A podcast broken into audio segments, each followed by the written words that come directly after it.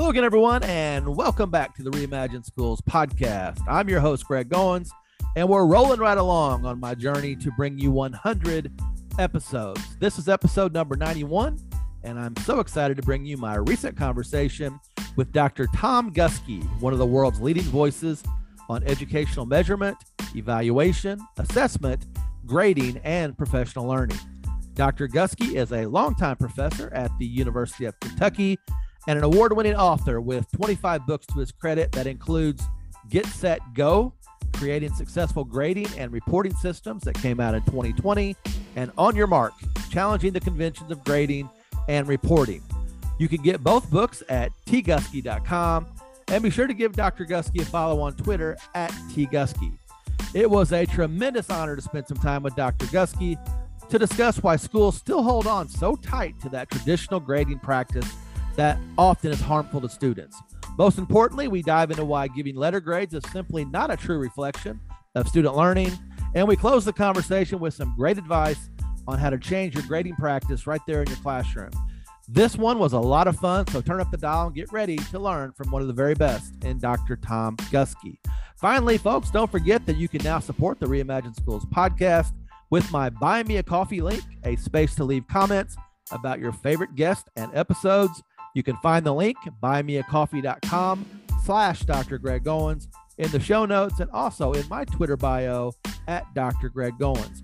So let's get right into it. My conversation with Dr. Tom Guskey begins right after this quick promo from the Education Podcast Network.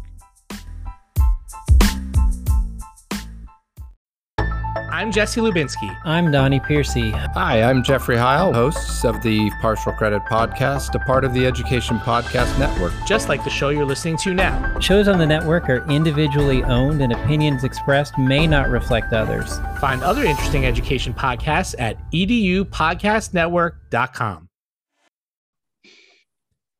Hello again, everyone. We are back again in the saddle for the Reimagine Schools podcast. Have another great episode coming at you. Today's guest is a professor emeritus in the College of Education at the University of Kentucky, longtime career in higher education, working with P12 schools. He's the author and editor of 25 award winning books. He's an expert in educational measurement, evaluation, assessment, grading, and professional learning. It's a great honor to welcome in Dr. Tom Guskey. How are you, sir? I'm fine, Greg. Thank you so much for inviting me to be part of your program. Well, I've been a big fan of yours for a very long time and the work that you've done. And, you know, we live in close proximity. I'm here in central Kentucky and you've been in Lexington for a long time. So, uh, as we think about your body of work and the impact that you've had over a 40 plus career doing this work, if you go back to uh, your doctoral thesis with uh, Benjamin Bloom as your advisor, you know, from the famed Bloom taxonomy to today, still, you know, still out there speaking and writing and kind of leading the charge to think differently about some of these things. What is it that still gets you excited every day, get out of bed and think I can, you know, make a difference as we talk about how to change schools? um, well, I have sort of unique perspective because I actually began as a classroom teacher. My first uh, experiences in education were right out of college. I began as a middle school teacher in Pennsylvania. And it was kind of happenstance, but I just I just fell in love with it. And I know a lot of people consider it difficult to work with that age of kids. You know, the middle grades are always kind of a tumultuous time for young people, but um, it it really worked out. I just fell in love with that whole operation and the commitments of people. I met some wonderful individuals who were so committed to learning of their kids, and then actually went back to graduate school to learn how to become a better teacher.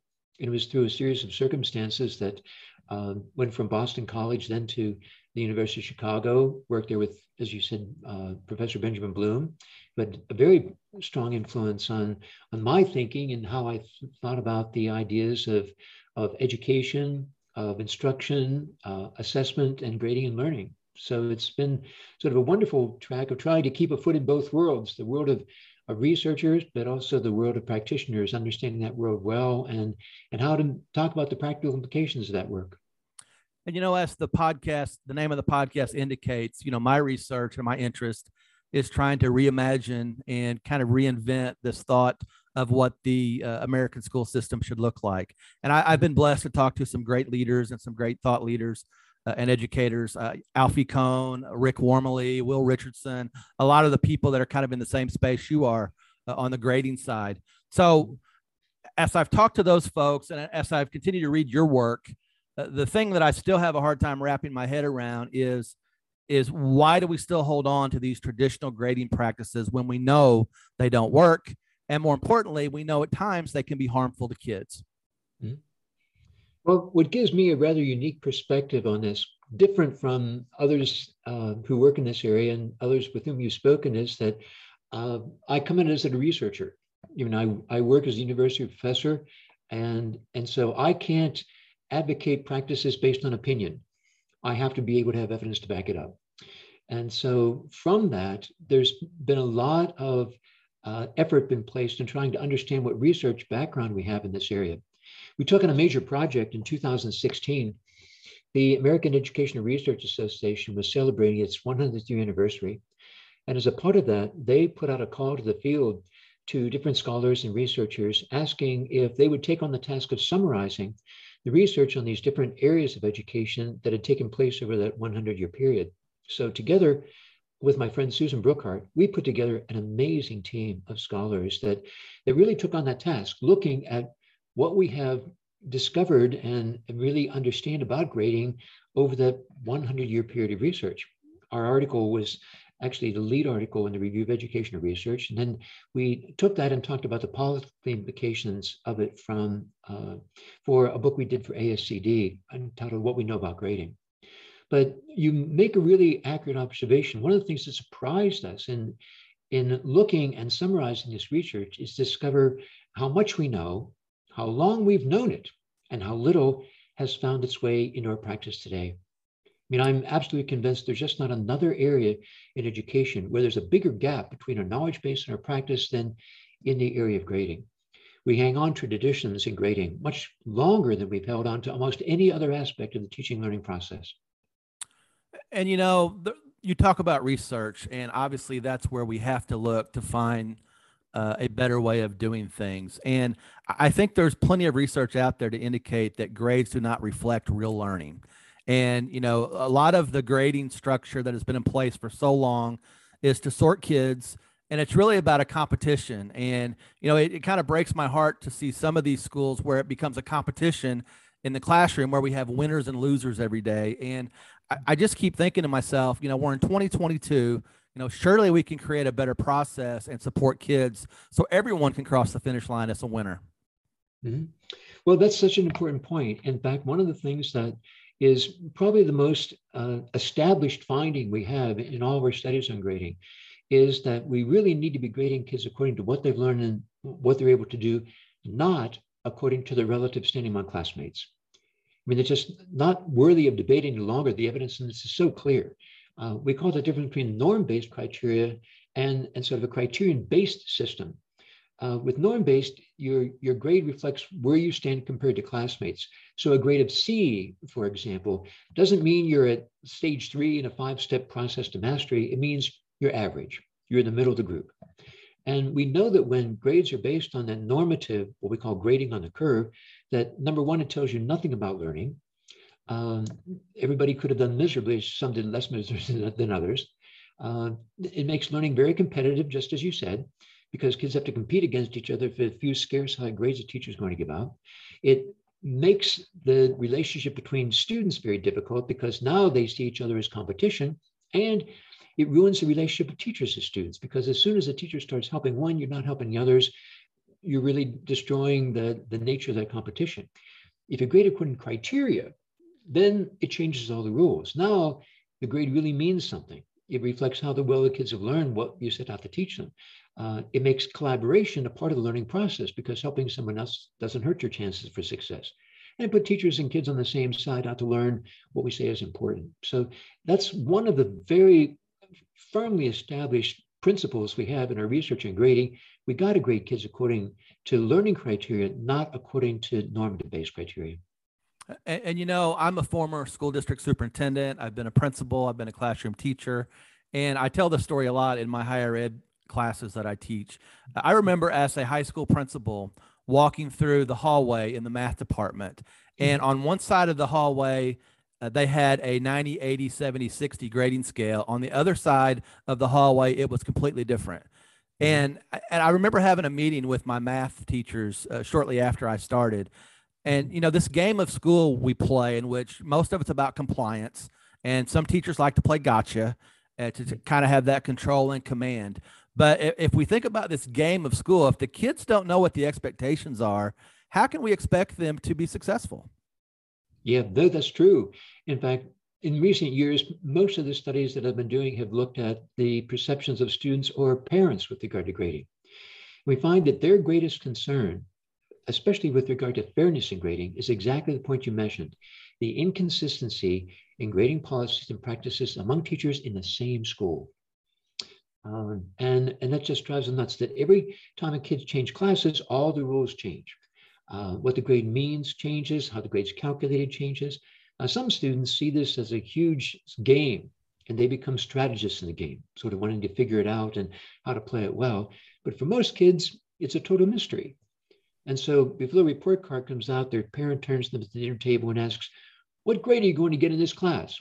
And they respond, In all honesty, I don't know. So if it's supposed to be a tool for communication, we're just not serving that purpose very well at all.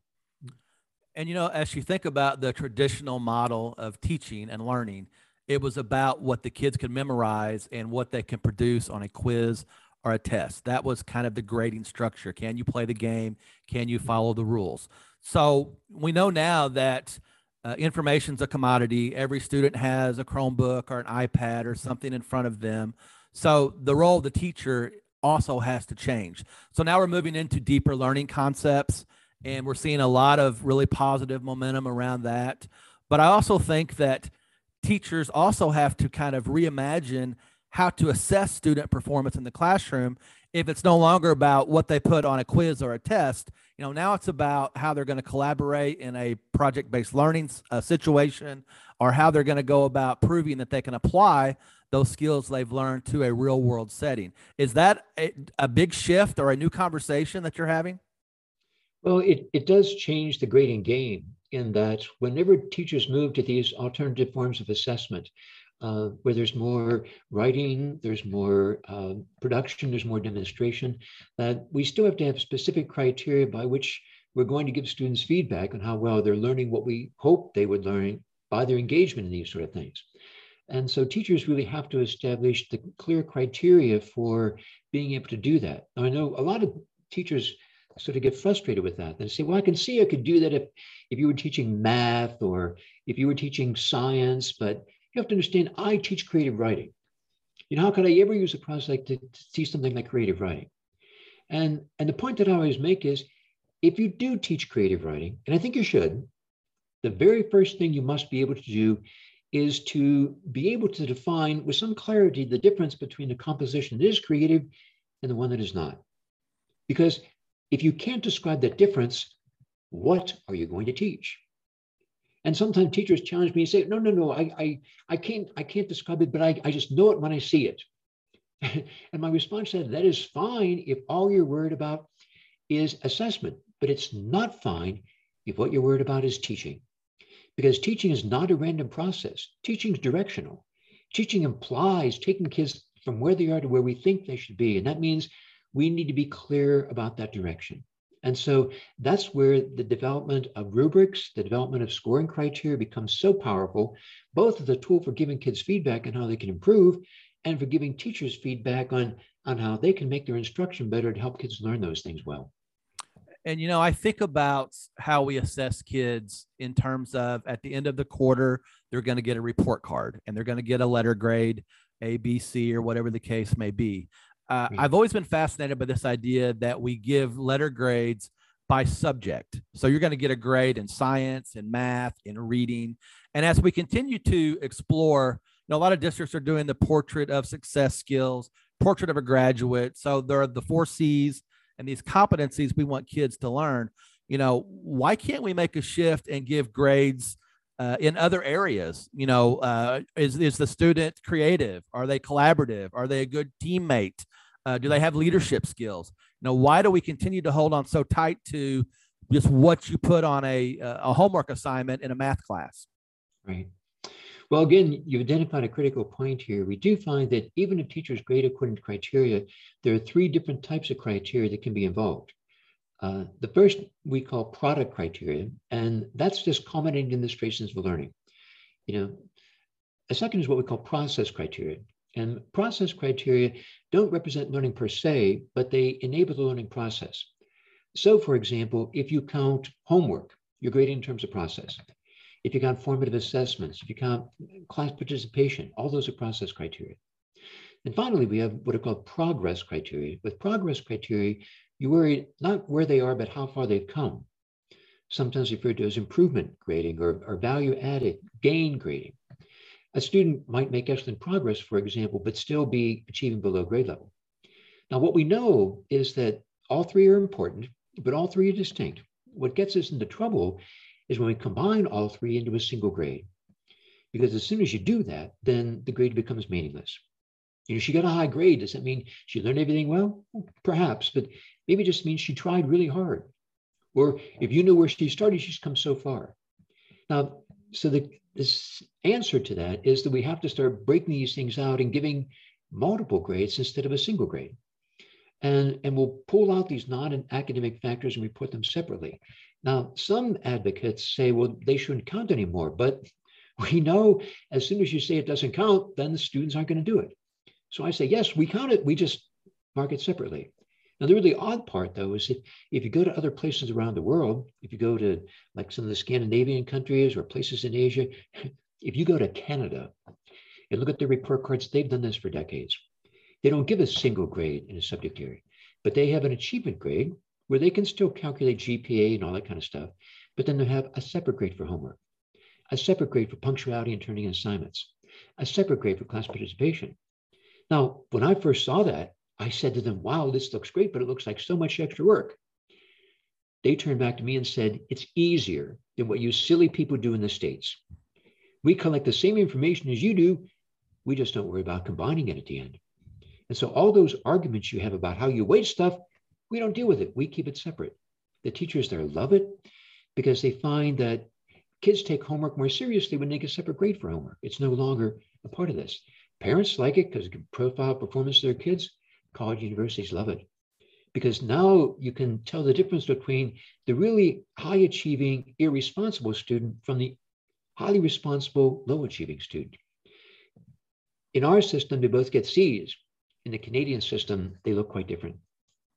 And you know, it's funny that you mentioned Canada because I, I was blessed to have Michael Fullan on the podcast about a year ago, and he did some great work working for the uh, the premier there in Ontario and really changing what those schools look like with, from a deeper learning lens. And yeah. you know, he talked a lot about uh, the the biggest challenge in getting in there and kind of rolling up your sleeves and seeing change happen was just to completely change the mindset of what that traditional teaching and learning model looked like. And I, think a lot of teachers, my guess is, you know, we've been talking now for about 20 minutes. Uh, a lot of people listening in their car to the podcast or maybe on the treadmill are nodding in agreement, saying, Yeah, I agree with everything you guys are saying, but I just don't know what to do or how to do it. So I think teachers by and large are confused. Uh, I think there's a lot of agreement. Uh, but in terms of application, I mean, I still have teachers ask me about you know the difference between formative and summative assessment? And what's the difference between standards based grading and competency based grading? So mm-hmm. i don't know how we can change the messaging uh, around how to fix this uh, and maybe you have some thoughts on that. Well what you identify is clearly a problem. We have this tendency in education when something's not working very well we never change it substantively we just change the name and this has led to a, a variety of names attached to very similar sort of processes. Um, you know, is there a difference between competency um, based grading and standards based grading? Well, is there a difference between standard and competencies? It depends on who you talk to. You know, are competencies and standards different from goals? Are they different from objectives? Are they different from outcomes? You know, some people would argue passionately they are. I don't see it. The basic idea is we need to be clear about what we want kids to learn to be able to do. What you label those things really doesn't matter. Once you identify those things, and again, this goes back to what, what my mentor, Benjamin Bloom, said. He said, learning in any subject area is infinite. There's no limit to what you can learn in any subject area. but a curriculum is finite. When we define a curriculum, we specify within that entire domain of that subject area the things that we consider most important for students to learn. Once we define that curriculum, our job as educators is to do everything possible to have all of our students learn that curriculum excellently. And we really want to look at developing talent rather than selecting talent in that way. And so we define that curriculum, then take on that responsibility of having them all learn that well. We make sure that we teach them those things directly, our instruction aligns with those goals. Our assessments should capture that information in good and valid ways, and then we should report and grade accordingly. You know, I'm just going to kind of take a shot in the dark here and make an assumption that my guess would be the number one question that you've gotten throughout your career as you go out in schools and talk with teachers and school leaders about changing grading practice is Dr. Guskey, if we don't give a letter grade, how do we know how much a student has learned? Or how can mm-hmm. we measure that learning outcome? And so am I right by saying that? And, and kind of what what's your response to that? Sure. And I think that somehow, you know, and, and some I fault some of our consultants for this. We've made letter grades the villain. Uh, and they're not. You know, letter grades are simply categories of student performance. And the label you attach to those categories really doesn't matter. You know, we had a situation here in Kentucky where when some of our reforms were passed early on, our Department of Education came out and said we didn't want to have letter grades in the elementary grades any longer, especially primary. We thought that was demeaning to them. We wanted to move away from that. And so what many of our teachers did is they adopted different labels to categories of student performance. Many adopted the same categories as we use in our state assessment. You know, here in Kentucky, we have a state assessment that classifies student performance at one of four levels. So on a state assessment, you can score a one, two, three, or four, and we label that novice, apprentice, proficient, and distinguished. And so we changed our report cards to reflect those same categories. We did a study where we interviewed parents about that. And you know, every single parent we talked to translated that directly. Distinguished is an A, proficient is a B. We accomplished nothing. And so if you think by changing the labels, you're changing interpretation, you can forget it. Parents can interpret it exactly the same way. Now, what makes the difference is the meaning we attach to those labels. And so if we attach a criterion based level of performance to those different categories, then that can be advantageous to students. You know, because students want to know how close am I? You know, am I how well am I doing? And to say you're you're at a at a three on a four point scale is okay. To say you're at a B and you could be at an A, that's okay. To say you're at, at proficient and you could be distinguished, that's okay. Right. So long as I pair with that guidance and direction to students as to how they can get to that distinguished or that four or that A. That's the critical point. Us being really clear about what we expect for those level performance and helping all of our kids reach that level. So when a school superintendent or chief academic officer, if you will, calls you and says, Dr. Guskey, we really need you to come into our district and spend some time with our teachers, change our practice. We know what we're doing needs to change. Uh, are they expecting you to come in with a magic wand and fix it? Uh, or are they looking for you to kind of ask leading questions and help them kind of discover on their own what they're doing and why? And, and then I guess the the bigger question is, what does a Tom Guskey school look like? If you can design your own school and your own grading mechanism, uh, I mean, I, I'm sure you've probably written about that or talked about that, but you know, what does that look like? Well, I usually begin presentations on grading by telling my introduction to the dilemmas of the grading system. I shared with you earlier, Greg, how I started as middle school teacher. In the middle school where I taught, it was our practice to give final examinations to our eighth graders. We thought this was a good idea. We thought it was going to prepare them for high school. I remember the first year doing this because I was standing outside of my class door as one of my eighth grade classes was coming to take their exam. Reading kids as they came in. And down the hall comes my superstar, Jessica. She had done so well through the whole year. And as she came down the hall and walked in, I said, Hi, Jess, how are you today? She said, Fine, Mr. Guskey, how are you? I said, Jess, I'm great. I said, Did you study for your exam? She said, no, not really. I was stunned. I, I couldn't believe it. And I, because she had done so well, I turned to her and I said, Jess, how could you not study for your exam? This is the really important part of your grade. And she looked at me really quizzically and said, Well, Mr. Guskey, I worked it out. I don't need a 50.2 for my A. I don't have studied to get a 50.2. This eighth grader had worked it out to the 10th decimal place, what she needed to do to get the A in my class, and she was surprised that I didn't get it. And I thought, what have I done? I mean, what have I done to this brilliant young woman that to her, school was not about learning, it was about getting a grade. And she had done her job, and she was surprised that I didn't understand. And from that time on, I just thought about this whole process differently. And, and so when I go into schools, that's exactly what I'm intending to do as well. I want teachers to think about these things they've always accepted just because it was what they experienced and help them understand that some of what we experienced wasn't that great and we know how to do it better. There are better ways to do it and, and open up some of those doors for them, for them to consider. And then once they start those conversations, then you see real change taking place and you know I, am seeing more and more districts um, you know you do a quick google search on alternate grading methods in schools and the thing that keeps popping up that i see is this concept of grading for learning and i don't i have still haven't figured out if this is a system or if this is a concept but at least i think the good news is a lot of districts are thinking about you know how to do something differently uh, you know w- when you see that kind of floating around what are your initial thoughts okay um, well, I, I must say that I'm not particularly fond of that whole notion, and for this reason. Um, the question always comes about is if we change grading, is going to help students learn any better? And the evidence is on this is very clear. Absolutely not. No changing grading is going to help kids learn better. Grading is a communication tool. And so if you change grading, you're not changing what you teach. You're not changing how you teach it. You're not even changing how you measure that learning. So why would you expect it to change how well kids learn? Now, should your grading system reflect how well kids have learned? Absolutely yes. Are there things we do in grading to discourage learning? Absolutely yes. And are there changes we need to make that can move us in a more positive direction that can really facilitate the learning process in better ways? Yes, there are. And I can identify for them specific things they need to do in that area and but that provides a framework for it or foundation for it. It doesn't necessarily prompt it.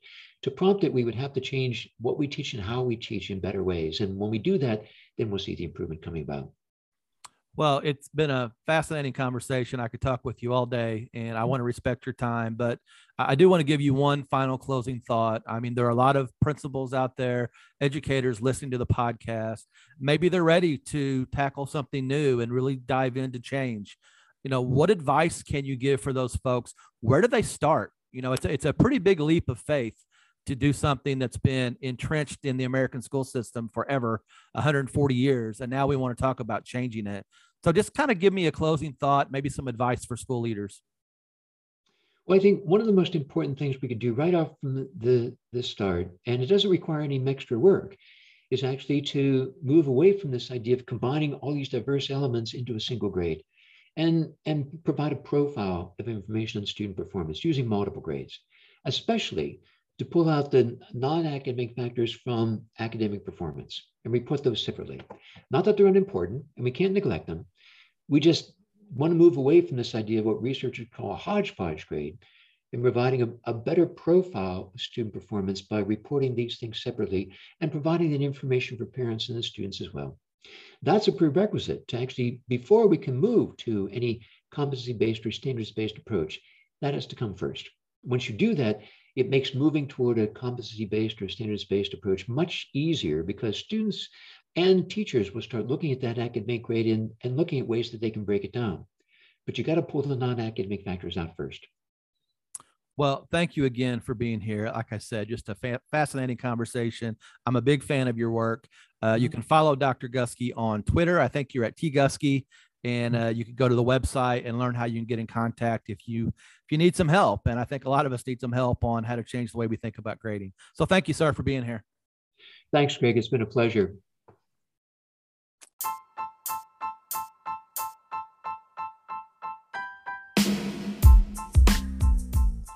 So that's a wrap on this episode of the Reimagine Schools podcast. Once again, a big thank you goes out to Dr. Tom Gusky for a great conversation on how to reimagine grading in your classroom. Be sure to share this one out with your education friends and colleagues and have some discussion right there in your school about some of the great conversations we're bringing you here on the Reimagine Schools podcast. In fact, why not find some friends and start your own podcast PD right there in your own school? I'll even help get you up and going. Just send me a DM or email me at drgreggoins at gmail.com if I can jump into a Zoom call or help lead you towards some podcast PD. So until next time, folks, be sure to like, share, and subscribe wherever you listen to your favorite podcast and keep fighting for change in your school.